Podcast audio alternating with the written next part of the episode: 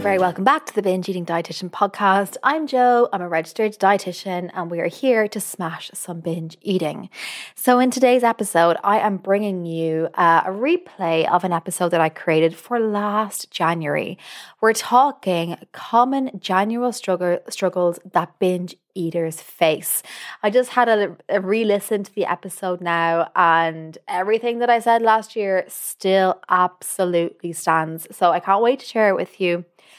Um, this episode is coming to you on a Thursday, and do you remember? Maybe if you're a new listener, you don't. But for, I think, the first year, I used to bring out two episodes a week instead of one. So I am toying with that idea again.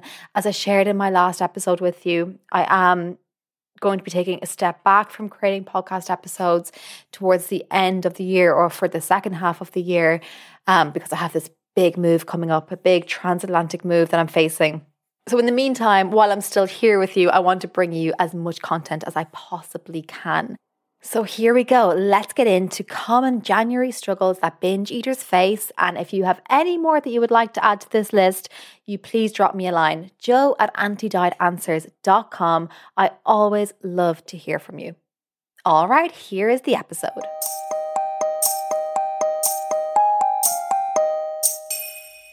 Thank you for joining me for my first new episode of the new year. This is the time of year when we are all flooded with ads and promotions and chat about the next diet, about how this year is going to be different, about all the changes that you want to make to get to a better place, to lose weight, to be healthier, to be better. And truly, I do find it really overwhelming, because it seems like the whole world is embarking on a diet right now. And I'm just here sitting in my little corner of Boston, trying my very, very hardest to speak up for the anti-diet approach. The approach that doesn't promote that you always have to follow a plan, that you are always having to start something new, that you are always needing to be improved. Even though there are more of us now talking about anti-diet and promoting stepping away from dieting, stepping out of diet culture and learning how to eat based on your own innate signals and cues and your own ability to sense hunger and fullness and satisfaction and satiety. Even though there are more of us talking about it now, it does sometimes feel like I'm all by myself in doing this. Shouting and screaming, no, please don't embark on another diet. Please don't download that app. Please don't start tracking your calories and your macros. You don't have to do this. You don't have to live in a realm of disordered eating anymore. You don't have to spend your entire day, your entire week constantly thinking about food, about what you've already eaten, about what you're going to eat next.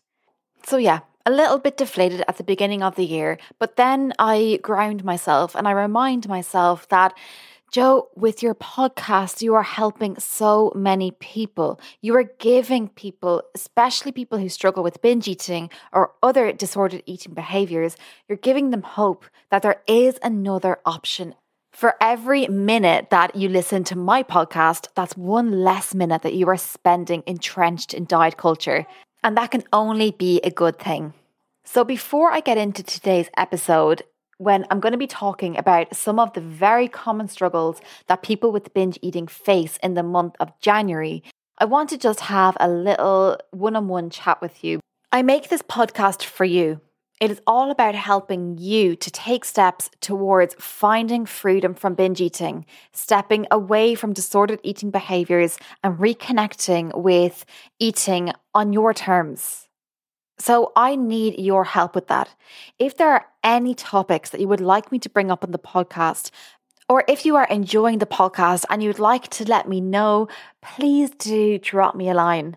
I haven't said this in a while on the podcast. I think I've just been busy with other things going on in my life, but I would really, really appreciate your feedback on these episodes. So please do drop me a line anytime, day or night, joe at anti diet answers dot com. And I will read your message. I'll take on board your advice or your recommendations for future topics, and I will reply to you as soon as I can. That's Joe at anti diet answers dot com, and I can't wait to hear from you. Also, if you have listened to some of my most recent episodes, you will have heard my ad.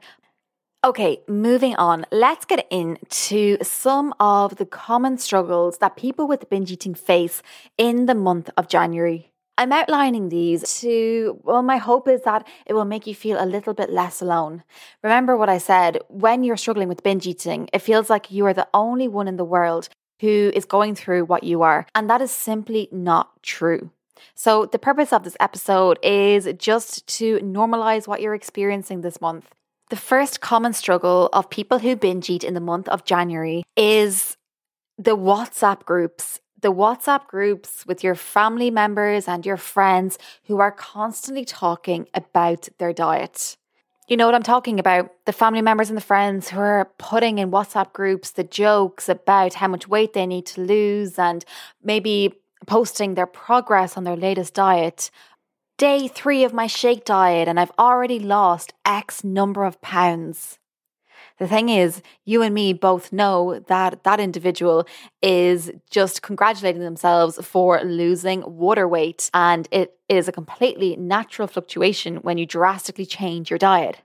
This does not mean long-lasting weight loss. It does not mean that this individual is going to maintain their weight loss for very long. And it doesn't mean that they are going to be successful in their endeavor to lose weight with a shake diet. WhatsApp groups are a common struggle when you are up against binge eating because it can be pretty tempting to want to diet too. When you see this quote-unquote progress that your family and friends are making, it can be hard not to consider it for even a second. You are doing your best to reject dieting, to reject diet culture, but when it's in your face at every single WhatsApp notification, it is really difficult to do so. So this is my prompt to you to mute those groups.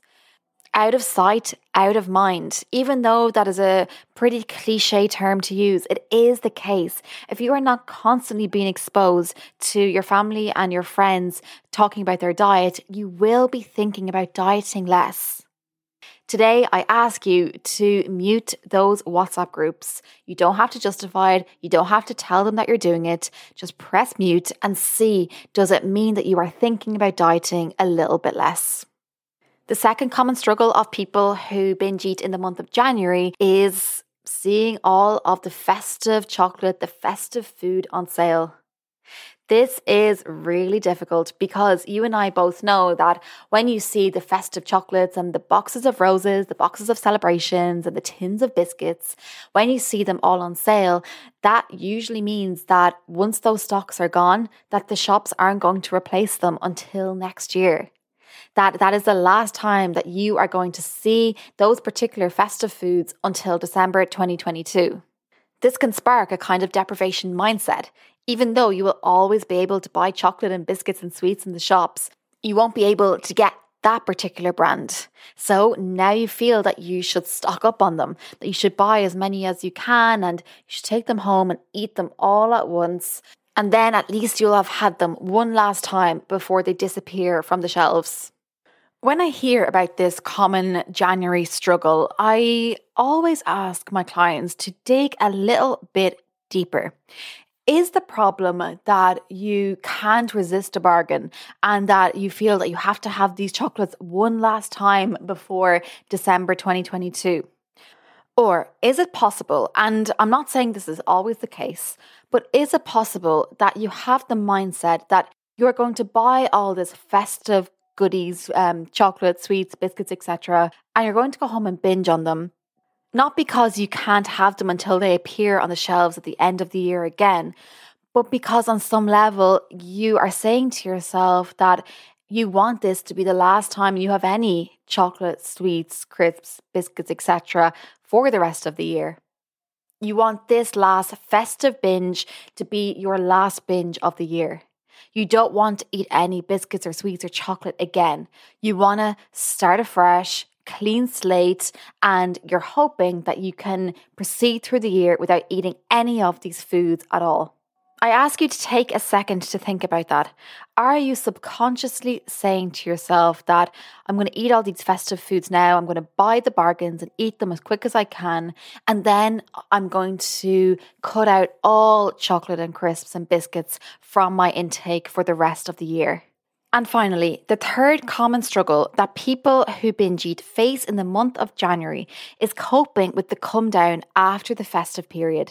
You and I both know that when you struggle with binge eating, the festive period is one of the worst times of the year. That's why I created the Binge Eating Dietitian Festive Holiday Survival Guide back at the end of November. It can feel just soul-destroying knowing that you're entering into a time of year where you feel that you can't refuse any food that's offered to you, where there's always delicious snacks and chocolate and cakes and cookies available, and it is so hard to say no to any of it.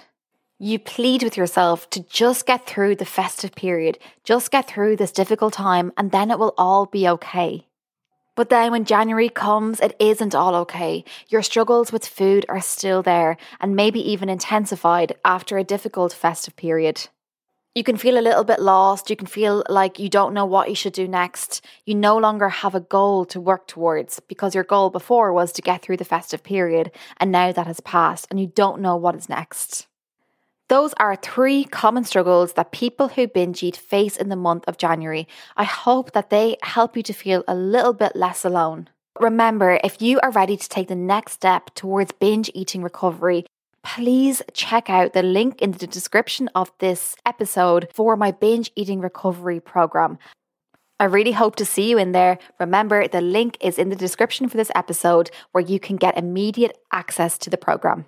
I am going to leave you there, but I will see you soon. Until then, take care of yourself. This podcast is for informational and educational purposes only.